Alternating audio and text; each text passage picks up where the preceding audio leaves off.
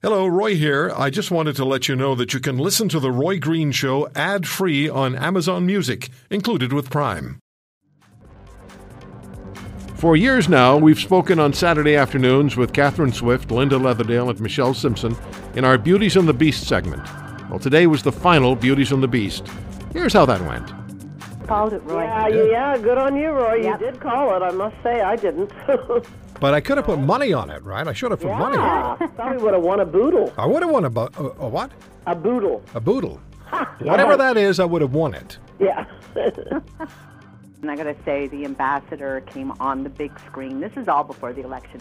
We love Canada. You're going to be our greatest partner forever and ever, and boom, boom, boom. And then, of course, the consul general giving the same message. As I sat there and watched it come in, it was clearly going south for Hillary. And the looks on some of the faces was utter shock. Right. Utter. They're going to lose their jobs. Linda. In the room. There you go. Ab- absolutely, Catherine. So what, what do we what do we need what do we need a, a live show for when we can just listen to sound uh, from from past shows? As long as we get the residuals. Yeah. Oh yeah. As long as we get residuals. That's right. That's that's the that's the key, isn't it? Get get the money, get the agent. Well, that's why we've been here all these years. That's right. We've been being paid those big bucks. And, Big bucks. and this is this is our this is our final beauties and the beast. I know some people are going to be absolutely shocked, many, and, and probably going to get emails complaining saying you're an evil ogre green. Um, no, I'm not, and we'll, we'll talk about this a bit. But uh, yeah, and and it was basically your agent wanted more money than we can pay. That's just it. That's just like these sitcoms that get canceled, you know, because everybody wants a million bucks an episode. That's right. I mean, you wanted more than Tom Brady gets. I just can't take the pay cut, Roy. Can't take it. Linda Leatherdale, Catherine Swift. This is how we began. This is not necessarily, uh, Michelle wasn't excluded from this. Michelle excluded herself because she decided she wanted to go on vacation in, in Europe instead. So, uh, not that I can blame her. Well, She and her she, husband. deser- she deserves it. She be absolutely deserves herself it. in Europe. Yeah, You know. She's obviously getting more money than we are. possibly. yeah, maybe.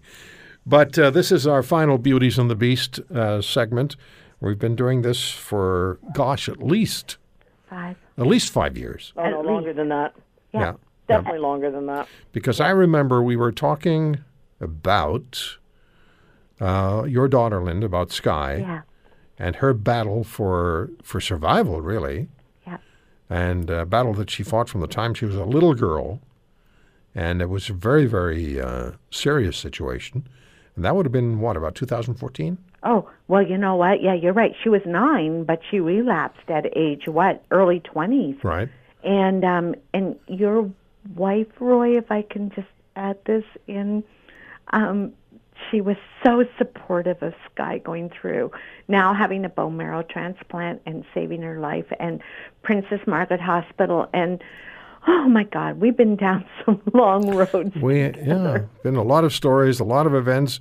We've uh, we've been uh, privy to the marriage of Catherine's uh, kids and uh, the departure of her dog, and we, we were introduced to the new. No, actually, the dog introduced himself to us. we weren't introduced to the dog. The dog said, They do that. "I want they? in. I want in." Oh, I know. There've been a lot. wanted me to say hi to you, and she wanted to say thank you, Roy, for chronicling her life and Tristan and everything. And she just wanted me to say that she tuned in every Saturday to hear you. They're gonna make me cry. Yeah. Uh, no, it was it was so it was so such a wonderful story that uh, Sky got the bone marrow that she needed, And she lived.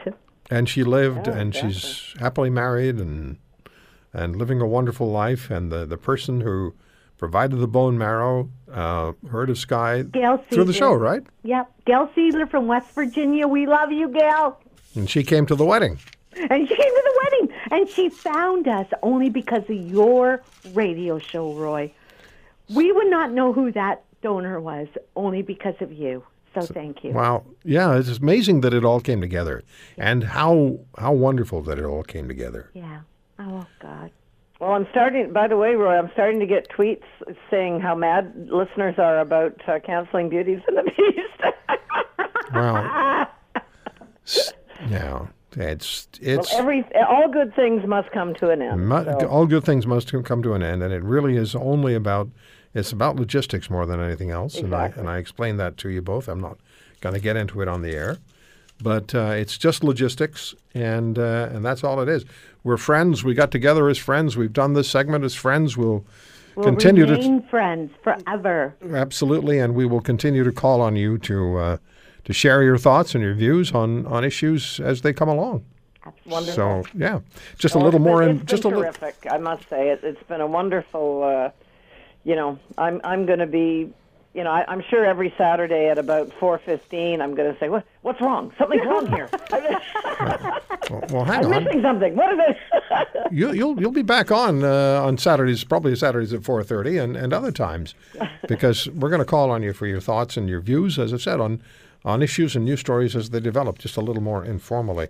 I look forward to it. Yeah, so let's course. let's talk about some of the issues that uh, that are going forward now. And I spoke earlier today with Mercedes Stephenson from uh, the she's the Ottawa bureau chief for Global News, and uh, is on, of course, the West Block, and she had the exclusive uh, first interview with Stephen Harper on his new book. Right. And uh, we spoke with Mercedes about that, and she gave us a very interesting, interesting insight into the former prime minister's um, view of of developing global situations and just his general satisfaction with his own life. You know, uh, I mean, I, I we've all spoken to Stephen Harper.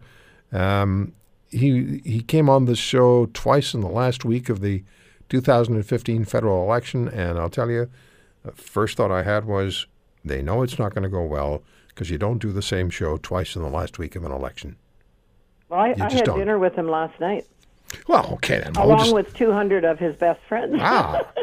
So Wow, so you're- so you're- what happened? What happened? Wow, no, no, it was it was an event at a at, you know it was an event in Toronto that a friend of mine invited me to, and I was very happy to go, and I, it was actually great. I mean, he obviously he's on a book tour now, you know, he's he's doing the rounds, and um, but but it, it just struck me, I hate to say it, but compared to our current prime minister, I mean, he was funny. He was, uh, you know, he was of course not being filtered by much of the media, which is hostile to conservatives in general um, and and it was it was it was really a, a great evening, and I had a chance to have a little chat with him because, of course, you know we were pretty active uh, when he was prime minister. I was pretty active lobbying on behalf of small business and taxpayers and whatnot.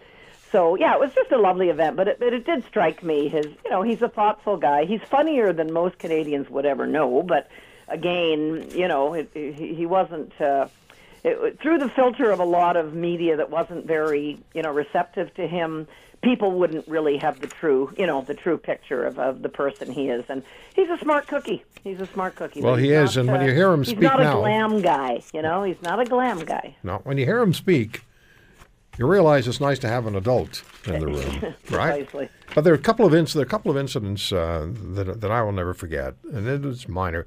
I mean, on the on the s- two, two, during the 2006 election, I was on the air from nine to noon, and uh, 9:05 on election day, we were going to have Stephen Harper and Paul Martin as our guests at the top of the show.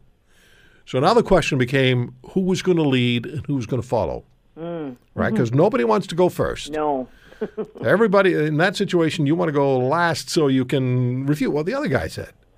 So I literally tossed a coin, not in their presence because they were on the phone, uh, but the day before I tossed a coin and I did it with witnesses so that nobody could accuse me of cheating. And uh, it was a two-headed coin, but nobody could accuse me of cheating. The uh, Stephen Harper won that, and he made a very, very positive won the coin toss and then the election.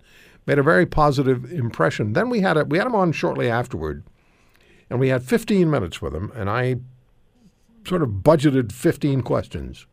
I always budget more questions than than time normally would allow, and with most politicians, 15 minutes gives you about answers to four questions. He went through all those questions in seven minutes, answered them. Yeah. And I said to him, Well, Mr. Harper, we have eight minutes left. What do you want to talk about? so we talked about He's- hockey. But, but that's just it. There isn't a lot of baffle gab with that. No, guy. there isn't. And by the way, I've got a lot of time for Paul Martin too, just for the record. Yeah. So mean, do I, Catherine. We Yeah. had a lot. I have a lot of respect for him. Good man. And, uh, I think he did a lot of good things, and yeah, I disagreed with him, just like I disagreed with Harper on some stuff too. Who did you like best in uh, among them? Who did you Who did you work most uh, most effectively with? I'd have to say Jim Flaherty Yeah. if I had to choose a senior politician.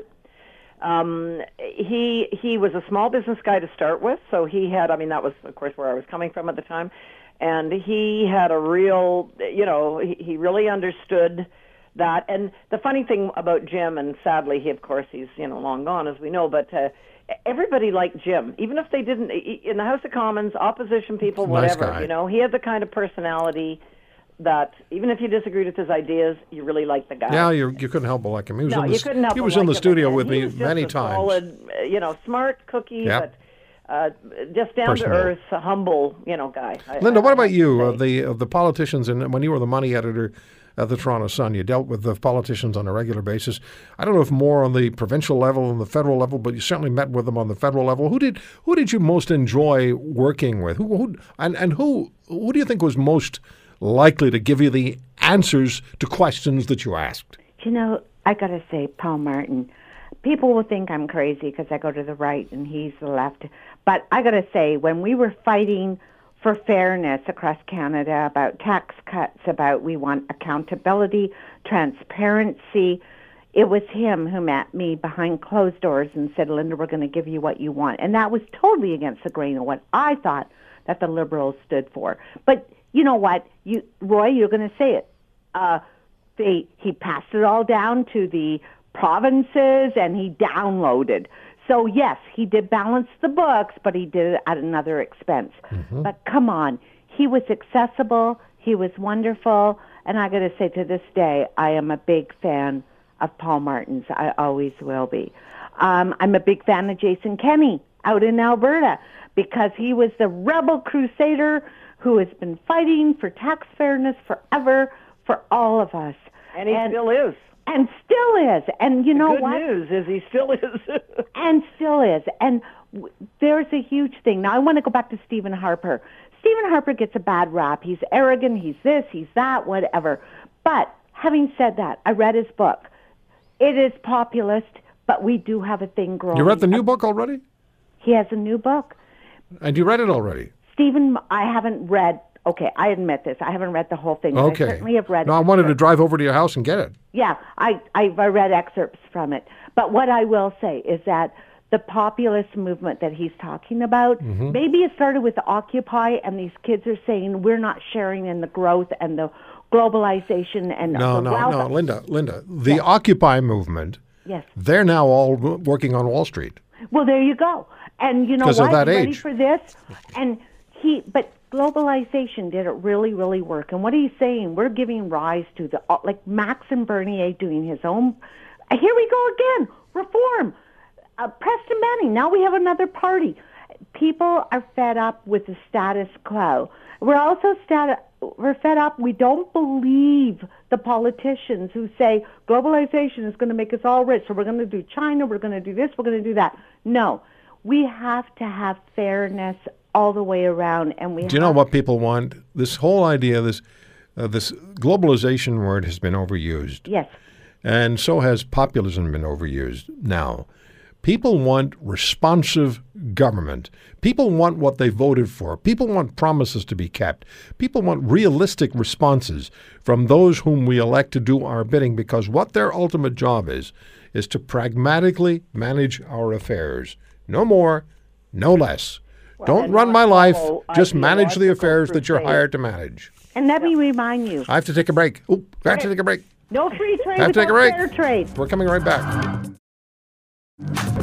when governments are spending like drunken sailors, with apologies to drunken sailors, No. uh, when things are growing, this next recession, I'm sorry, it is going to be horrific.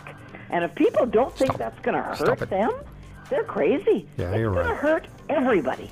And I resent the drunken sailor remark. That's why I made my apology. Having been one on more than one occasion. Beauties and the Beast and um, marijuana, Cheech and Chong. Uh, you, you, the three of us, the three of us grew up with, uh, you know, with with the the expectation that marijuana would become legal in the 60s and 70s and 80s and and here we are in 2018 and it's going to be legal on Wednesday and it's a mess. Um, talking to Jodie Emery earlier, she's not happy at all. What do you, uh, you know, how do you react? How do you two react to what's happened uh, and, and, and the legalization, the semi-legalization of marijuana? Is it just a is it just a mess, Linda? It's a sham. It's a sham. You know what? Come on. The prohibition lives.